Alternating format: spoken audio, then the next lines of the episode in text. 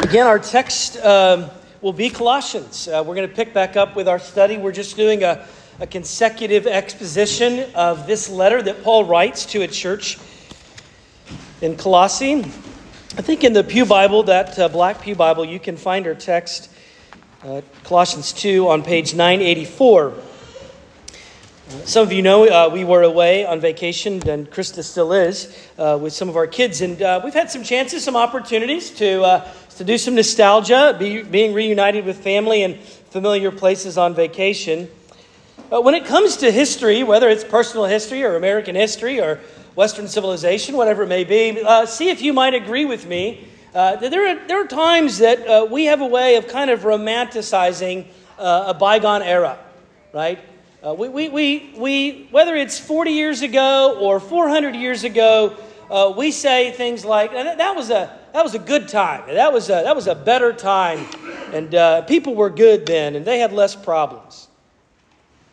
Sometimes you even say, and you hear people say, well, if we could just get back to a time in this country or that culture or this institution, if we could just get back to an earlier time, then it would be, it would be pure and, and we would have, uh, have power. And people even do that with Christian history, the church. They say, oh, well, if we could just travel back to, you know, the New Testament church, if we could just be a, a pure church, a simple church with no, no error or no problems, and, and then we would have, you know, a, a one, no, no, I don't know how to say this. I needed to be reminded. I, you need to be reminded that it doesn't matter. There, will always, there have always been problems. There have always been threats. There's always been broken people. Many times we think that we are way worse than a different era or a different people group. Or, as a matter of fact, sometimes we have no business saying or thinking this that we're better than another era or group of people. And although Paul's tone here in this letter is very uh, complimentary and it's commending to them, there is no doubt that when you read this epistle, you see the concerns that he has for this particular local church and region. There, he's concerned about the ways that their faith has been influenced uh, by others that uh, don't have Christ in view, that don't have the Bible open.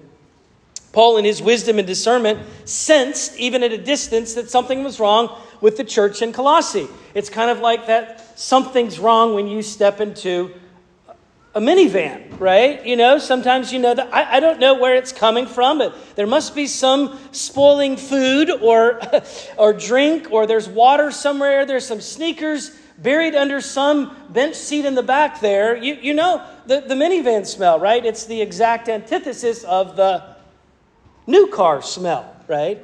That's the hardest to replicate. But we know that, yeah, it's another way of maybe making this analogy. I thought of it this week in my hometown.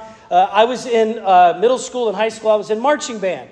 And uh, I, I, played in the brass. And I remember Dr. Bryant, who was our uh, symphonic band director. Uh, the guy, I don't know, he was just masterful in his ability to hear anything that was even so slightly off. And he would stop in the middle of a rehearsal and he would say, you guys over there. He would point to the trumpet section, and he would go down and he would say, just one at a time, you play this, you play this, you play this, in front of everybody. And uh, no, that's, that's sharp. You're, you're, you're, you're the one. You need to fix that, and then we're going to pick back up and we're going to keep on going. I almost feel as though Paul is like that masterful conductor or that, that skilled mother who walks into a, a minivan or uh, you sense that something, you hear that something is not quite right. The mistake for the Colossians, the, the believers in this church, it may have been subtle, but the trajectory that Paul is saying, the direction that that is heading, is dangerous, if not detrimental altogether. You know, the Apostle Paul is not going to just take a, a frontal uh, negative attack. It's, it's more it's even more in the way that he states things and reminds them of things. You get this clear picture that they, the Colossians, have been drawn away from fully trusting Christ as the all sufficient one. That he is complete, that he is, that he is, the, he is the answer, the comprehensive answer to their needs. So listen in the text this week. Hear what he's saying and what he's not saying, but but may uh, we have wisdom. Let me invite you to stand in deference to God's word as we read this portion. We'll pick up in verse 16 through the end of the chapter. Hear this this is the word of God. Verse 16 Therefore, let no one pass judgment on you in questions of food and drink, or with regard to a festival, or a new moon, or a Sabbath. These are a shadow of the things to come, but the substance belongs to Christ. Let no one disqualify you, insisting on asceticism and worship of angels, going on in detail about visions puffed up without reason by a sensuous mind, and not holding fast to the head, from whom, all, from whom the whole body, nourished and knit together through its joints and ligaments, grows with a growth that is from God. If with Christ you died to the elemental spirits of the world, why, as it were, were you still alive in the world, do you submit to regulations? Do not handle, do not taste, do not touch, referring to the things that all perish as they are used, according to human precepts and teachings. These have indeed an appearance of wisdom in promoting self made religion, asceticism, and severity to the body, but they are of no value in stopping the indulgence of the flesh. And then into verse 1 of the next chapter if then you have been raised with Christ, Seek the things that are above, where Christ is seated at the right hand of God. This ends the reading of God's word. Let's ask his blessing. You may be seated. Uh, Father, we are blessed. Uh, we are grateful to have this gift, which is your inspired self revelation in our hands, in our own language. Would you forgive us for neglecting it at times? Enable us to have uh, ears that are tuned that are dialed in to hear and hearts that are, are, are ready to sing in response with gratitude to your uh, amazing grace. May it, uh, may it seem and sound uh, amazing to us by the power of your Spirit. Through Jesus we ask. Amen. Many of you are probably like me to some extent. You love a, a clever phrase. It's, it's even what characterizes good comedy, right? There's nothing profound. It's just funny to observe things in human nature and experience. One of those phrases, uh, I was, was talking with Josiah yesterday in the airport. You see if you can fill it out. Blank is the mother of ingenuity. What is blank is the mother of ingenuity? I hear someone whispering the answer. You can say it out loud. Say it loud. Necessity. Thank you. Necessity is the mother to ingenuity. Well, then let me try one of my own. Blank is the mother of discontent. What gives birth to discontent? Fill in the blank. What is it? Could be right. It could be a lot of right answers, but I'll tell you what mine is here in a second. Go ahead. What is the mother of discontent? Whoo! Thank you. That's the one. Comparison is the mother of discontent. We, we have a way of comparing ourselves with people in that bygone era in the past, like I mentioned earlier, but we also have a way of comparing ourselves in the present. Oh, but you already knew that, right? There's that, there's that avenue that makes it even easier. At any point, you can get in touch with anyone, wherever they are, doing whatever there is, and you don't have to guess because they posted it and posted it and posted it and posted it. And social media makes comparison really, really, really, really easy. You know about this, and you know how the game works, right? With comparison, we think that we are better than others, or we assume that uh, they are better than us. And to engage in that, to pour energy and time, uh, is a fool's errand. It is a, it's a fruitless endeavor that we step in time and time again, like, well, I won't go there. Some of you have been caught in the comparison game. Maybe you are at this very moment. You already know it. You, you're, you're familiar with why and how it is disappointing, it's dissatisfying, it's just disruptive and distracting. So there's three questions that I want us to consider, and I'm not really going to go in this precise order. I'll just kind of weave in and out of these topics. The first one is what is the shadow that he's speaking of here, Paul? What is the irony that he would have us see? And then who or what is the substance? There's, there's two warnings that come right out of the gates in the opening verses of this, our, our text, this portion. Uh, basically, if you were to summarize these two questions and these two warnings, it's this uh, don't be motivated by other people's opinions. Well, that's easier said than done. But, but here he says it pretty explicitly. Uh, verse 16, therefore, uh, don't, don't let others pass judgment on you. And he's saying that in light of, therefore, not, not in light of the voices as much as in light of all that he said about the person and work of Jesus in the prior verses. Go and read those yourself. Now, he's saying, uh, don't let them pass judgment on you. And by the way, when people pass judgment, that's a two way street, right? So he's saying, as much as you don't want to be nor need to be sized up upon this basis and these grounds, you too don't need to be going and doing that very thing against and for others. Verse 18, he goes on to also say, Don't let anyone uh, write you off or disqualify you. And, and in these verses, he is just going back to an earlier warning that he had in chapter 2, verse 8. Look with me, if you would, just a bit higher up. Verse 8 See to it that no one takes you captive by philosophy and empty deceit, according to human tradition, according to the elemental spirits of the world, and not according to Christ. This is where he's going to elaborate on that warning. He's going to illustrate it. And unlike other letters, we've said this in other times, unlike other letters, epistles that Paul has written, where it's very clear in uh, Galatians, for instance, we know who he has in view. We know what the, the false teaching, the heresy is that's already infiltrated that, uh, that early uh, New Testament church. That, that we don't know, we don't, we don't have to know, obviously, they didn't tell us. And, uh, and scholars and church historians can take different uh, guesses as to what it might be. But if you had to summarize some of it, it would be uh, heresies that revolve around these three things legalism, mysticism, uh, and asceticism.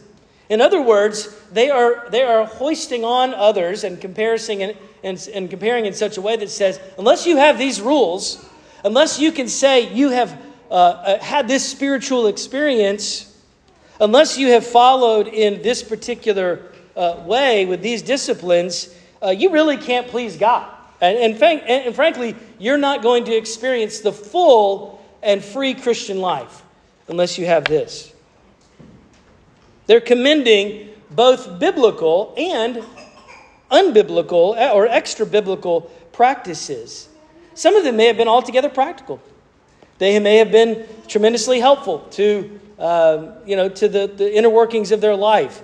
But if, and it's not if, it's, it's when, for him, when those things obstruct or put any form of obstacle in front of the pure and simple gospel, you're obscuring the, the real fountain, the only fountain of fullness and freedom. Now, the biblical ones here, that are, are some of them are, are listed in verse 17, or even beginning verse 16, there are mention of a Sabbath or, or rules, practices that dealt with uh, dietary law or ceremonial uh, practices and law.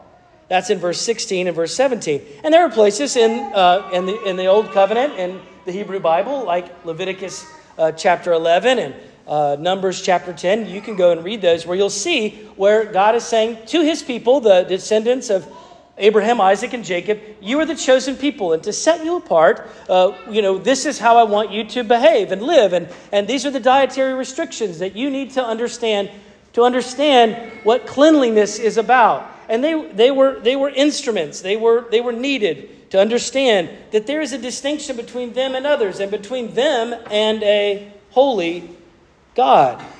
But that was not and is not the substance. Those were not permanent laws. Unlike, I said earlier, the Ten Commandments, which are fixed, these are designed to illustrate what devotion to a holy God looks like until, until the reality came into view, who is Christ.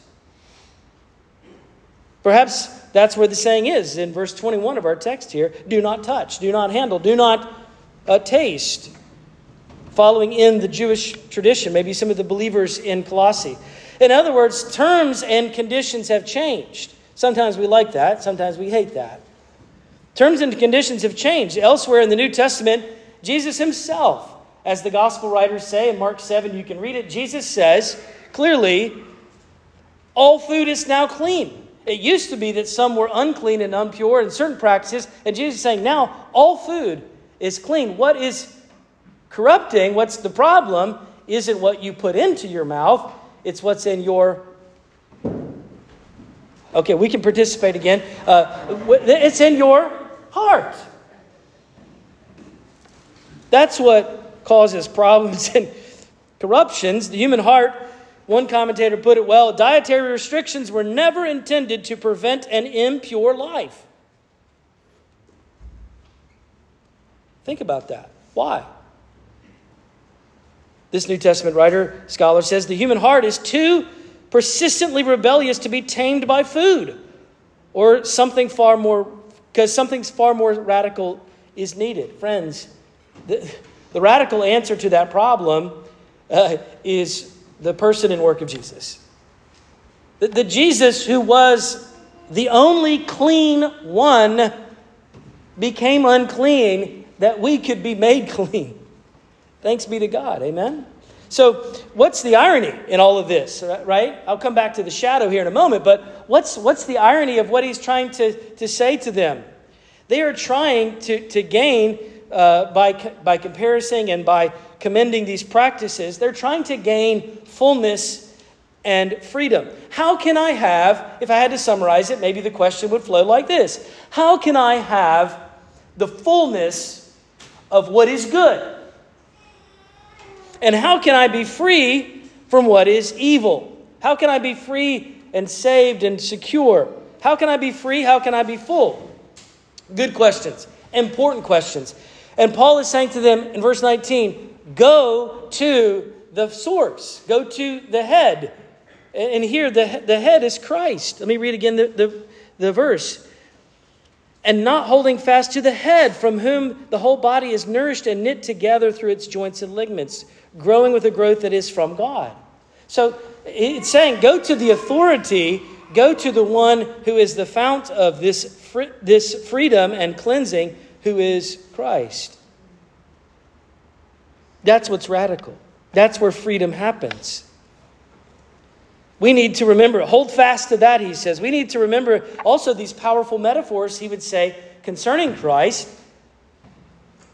The metaphors are that we died with Christ to the old way, verse 20. And then at the opening of the next chapter, chapter 3, verse 1, he says, But you've been raised with Christ. That's a metaphor, at least for now, the reality of which we won't see until he returns. But, but we have already, you know, have, we have resurrection power in our lives.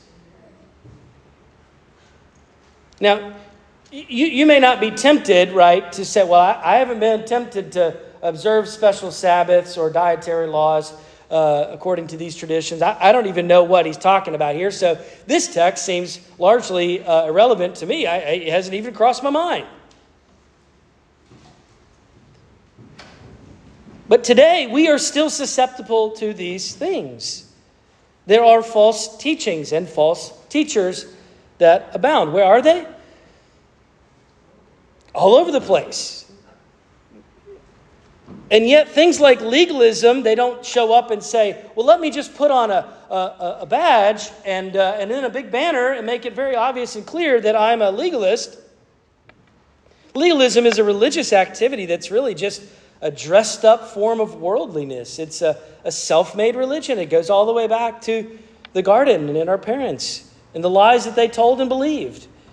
It's legalism, it relies upon self. It's incompatible with the gospel. It is incompatible with the free grace of what Christ has purchased for us and paid for. It's useless, also, by the way, to bring about change in our lives.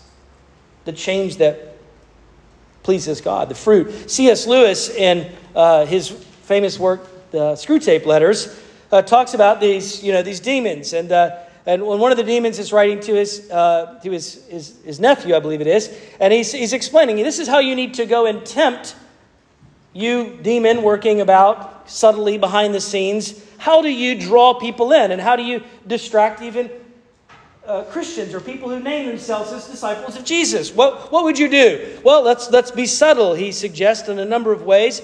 And he writes to him, his name's Wormwood My dear Wormwood, the real trouble about the set of your patient, the person that he's trying to allure away, the Christian, is that they're living by merely Christian ways. They, have, they all have individual interest, of course, but the bond remains just mere Christianity. What we want, this demon is commending, is if men will become Christian at all, is to keep them in a state of mind that I call Christianity and, quote. You know, Christianity and the crisis, Christianity and the new psychology, Christianity and the new order, Christianity and faith healing, Christianity and psychological uh, research, Christianity and vegetarianism, Christianity and spelling reform. If they must be Christians, let them be, be let them at least be Christians with a difference. Substitute for the faith itself some fashion of Christian coloring. That was written 80 years ago. More than 80 years ago. And there is nothing new under the sun. We have tons of people, even popular Christian authors, teachers, public. They're, they're streaming in, and you don't have to look very far to find them. Some of them dabble, some of them distract, some of them just drive full headlong people into this sort of deception. They say, they say things like Jesus is good. But let's get into the real project, right? What's your real project? I mean, if Paul's going to talk here about severity against the body, well, we got to get serious. And I need to tell you today the seven easy steps to having a happy marriage. How do you get your the real project is this. The real project is self-improvement. You're not, you, nobody wants any self improvement here, do they? Of course you do. And marketers all around the country are selling this, and some of them will even baptize it under the name of Christianity and Jesus. You need to get on with self discovery and self improvement. If you hear lots of messages with that type of theme about how to have a happy family and sprinkle a little Jesus on top, then you're in that zone. One of my professors Sinclair Ferguson speaking of questions that you should ask when you come across a teacher that's, or a movement or a ministry that you think, or certainly uh, just a blatant secular message that just doesn't quite smell right.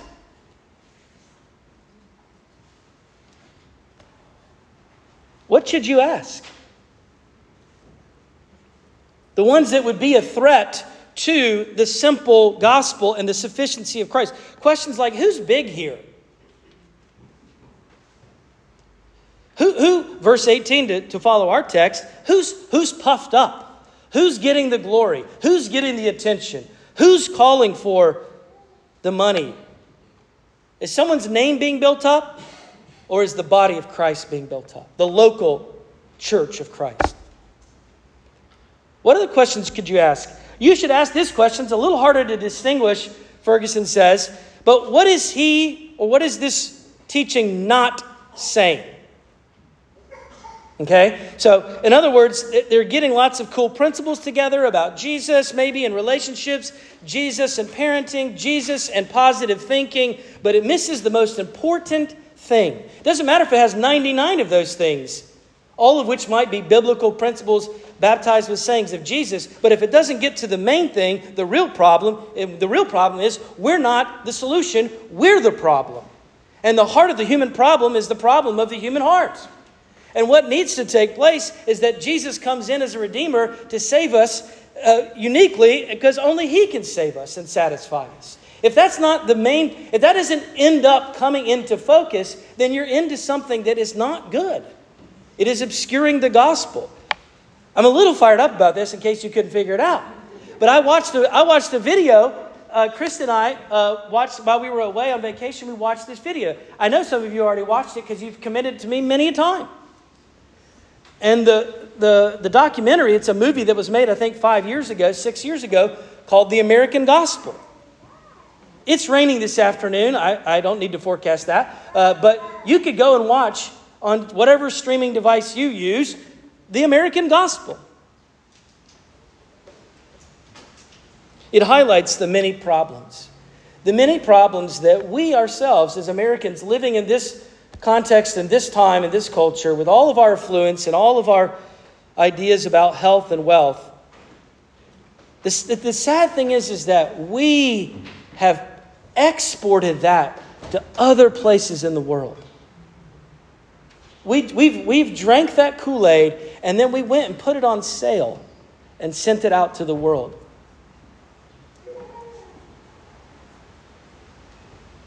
It's often the word of faith preachers.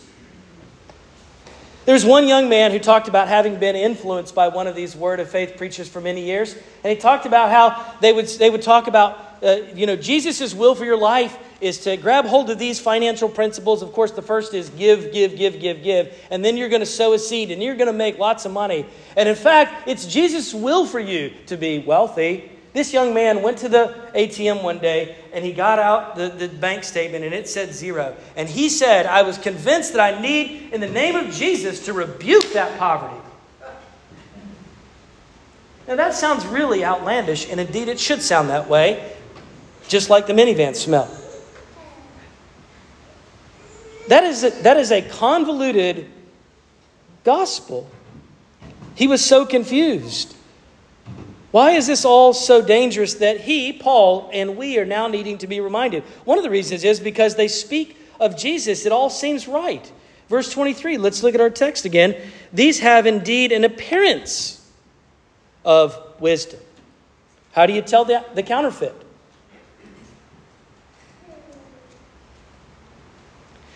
This kind of goes into the irony.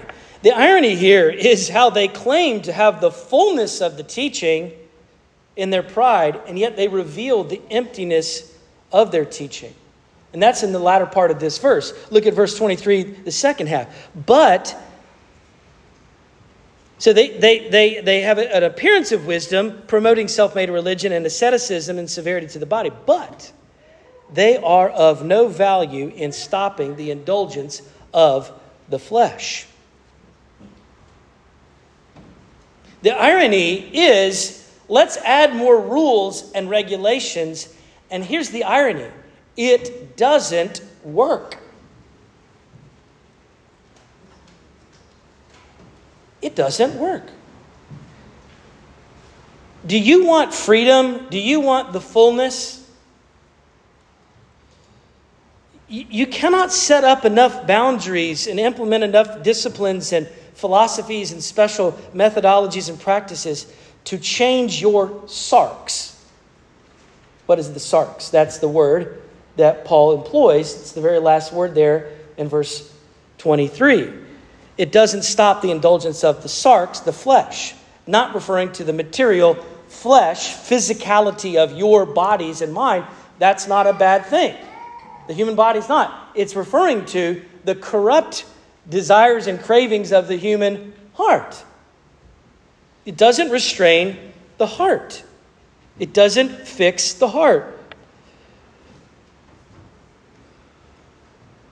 Our old nature, the heart that we still struggle with when we want to question God's goodness and Christ's all sufficiency. Now, don't be mistaken. Uh, this is commending to us Christian liberty, right? When someone says, "Oh, that's you can't do that. You're not a Christian," and I want to say to them, "Well, you show me where that is in the Bible." You, you show me where in the Bible it says. Now, I'm not talking about by way of some fifth degree inference. I'm saying, where does it say with clarity that this is a, this is a responsibility? There is space and there is a place, as we should totally acknowledge, for Christian liberty. Differences of opinion, even. But Christian liberty is never to be employed as a license to do whatever we want to do. I'm not going to be judged by anybody. I'm going to do whatever I want at any time under any circumstance. No, no, no. No, if you read the rest of Colossians, the next two, the last chapters, we're all going to see where he does commend to us things that we should do in response to what Christ has done.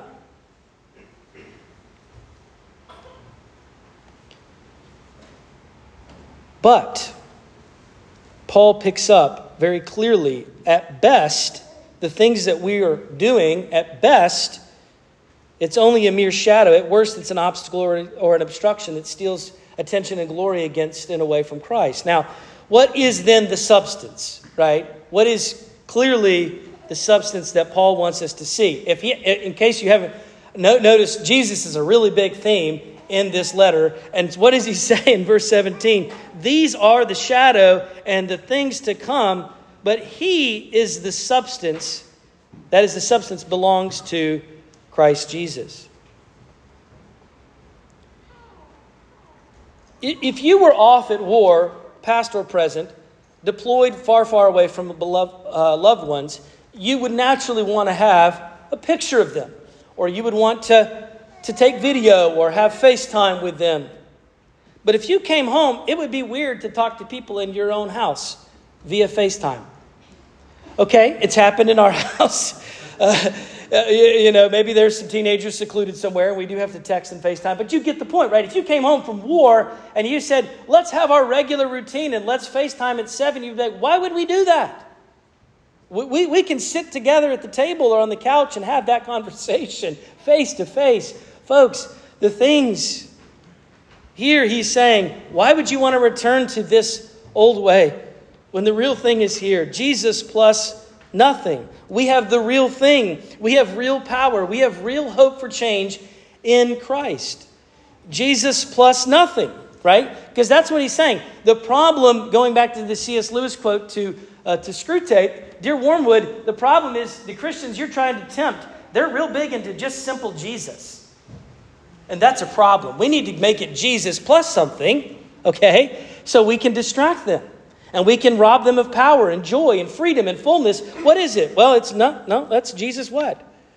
It's not Jesus plus material wealth. It's not Jesus plus I need to be a missionary or Jesus plus the prayer of Jabez. Not Jesus plus this special pilgrimage or Jesus plus money or Jesus plus these educational and, and uh, parenting philosophies or Jesus plus my political agenda which is so intertwined with the kingdom of God, or Jesus plus my workout regimen, or Jesus plus my Enneagram, or Jesus plus my gut health. Did I leave anybody out? Are you feeling left out? What is, what is your Jesus plus something? Everybody has them. We all have them. Jesus plus this and that. You'll be satisfied. You'll be the envy of all the other people in the comparison game if you follow this regiment. There is another place I want to show us the supremacy and the sufficiency of Christ. I've already talked about the dietary laws, but another one is the priesthood.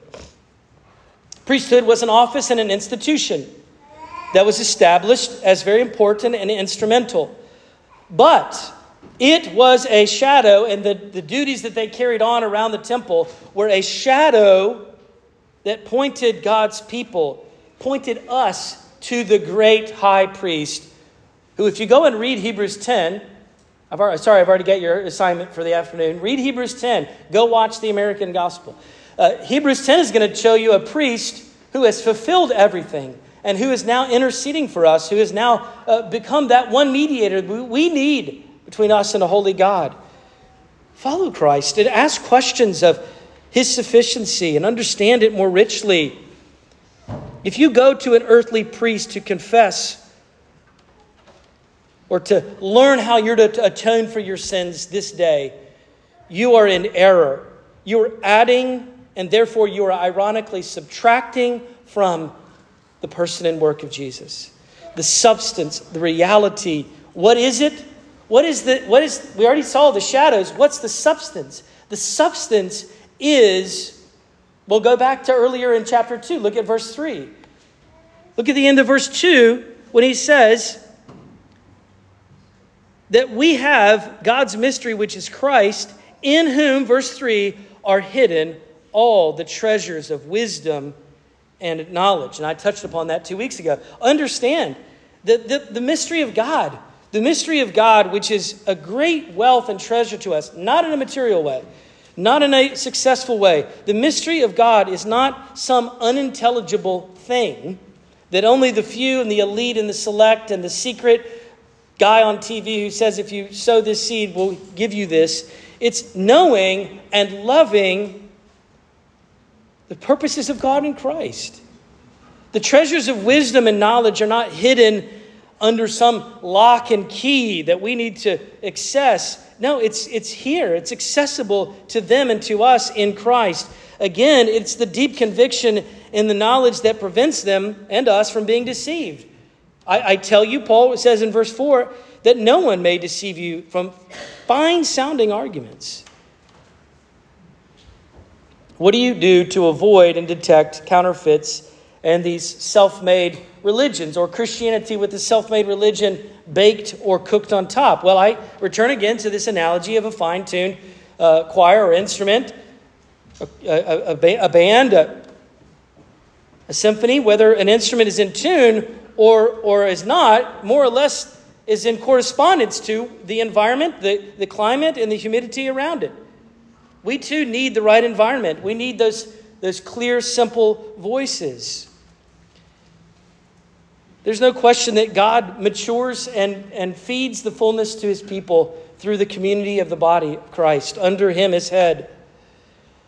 That he is appointed in the context of our community or wherever you attend worship the means of grace, the preaching of his word, the celebration of the sacrament, fellowship, prayer, the Apostle Paul is constantly calling people back to these ordinary means of grace. Not ordinary in the bland way, but ordinary in the predictable, safe, secure, wise, trusted way. You can avoid them in the Christian life, but not if you hope to grow in grace and be shaped by God. So don't neglect them. These are the pathways that Christ gets exalted, not the practice of these things, right? Oh, you know, baptism for instance, as a sacrament, is not something we do for God. When we come to the Lord's table here in a moment, we're not saying, God, I know you're smiling on me because of what I'm doing and how I'm feeling and all the words I'm saying. No, He's delighting in you and me because of what Christ has done. We're not celebrating or trying to do something for God, we're acknowledging what God has already done for us. if you are united to Christ in repentance and faith, if you have the, the rebirth that happens, I want to tell you right now, contrary to all the things that would make you restless and discontent and compare you to other people, and maybe even make you think high of self or low of self or low of God or, or less of God's goodness, I want to tell you that if you are in Christ, there is nothing you can do to make God mo- love you more or less. Past, present, or future.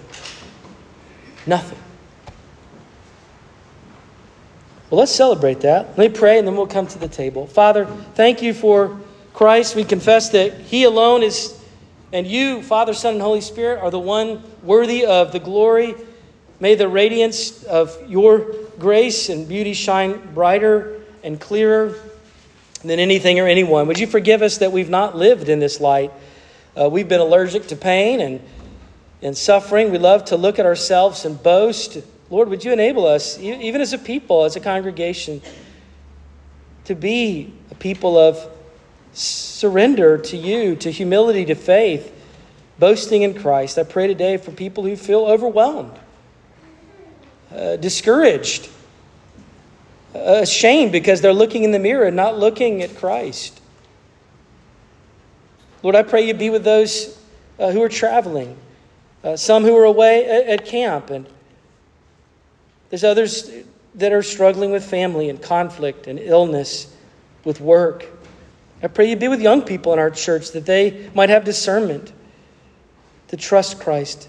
As Lord, would you protect marriages in our church? Protect the children, our little sheep. Guide us, all of us, through hardship. Keep us close through close to you, even as we survive the blessings and not exalt them. Make us, Lord, a salt and a light to people around us, ambassadors, witnesses for Christ, the all sufficient one, in whose name we pray. Even now, as he taught his disciples, praying together, Our Father, who art in heaven, hallowed be thy name. Thy kingdom come, thy will be done, on earth as it is in heaven. And give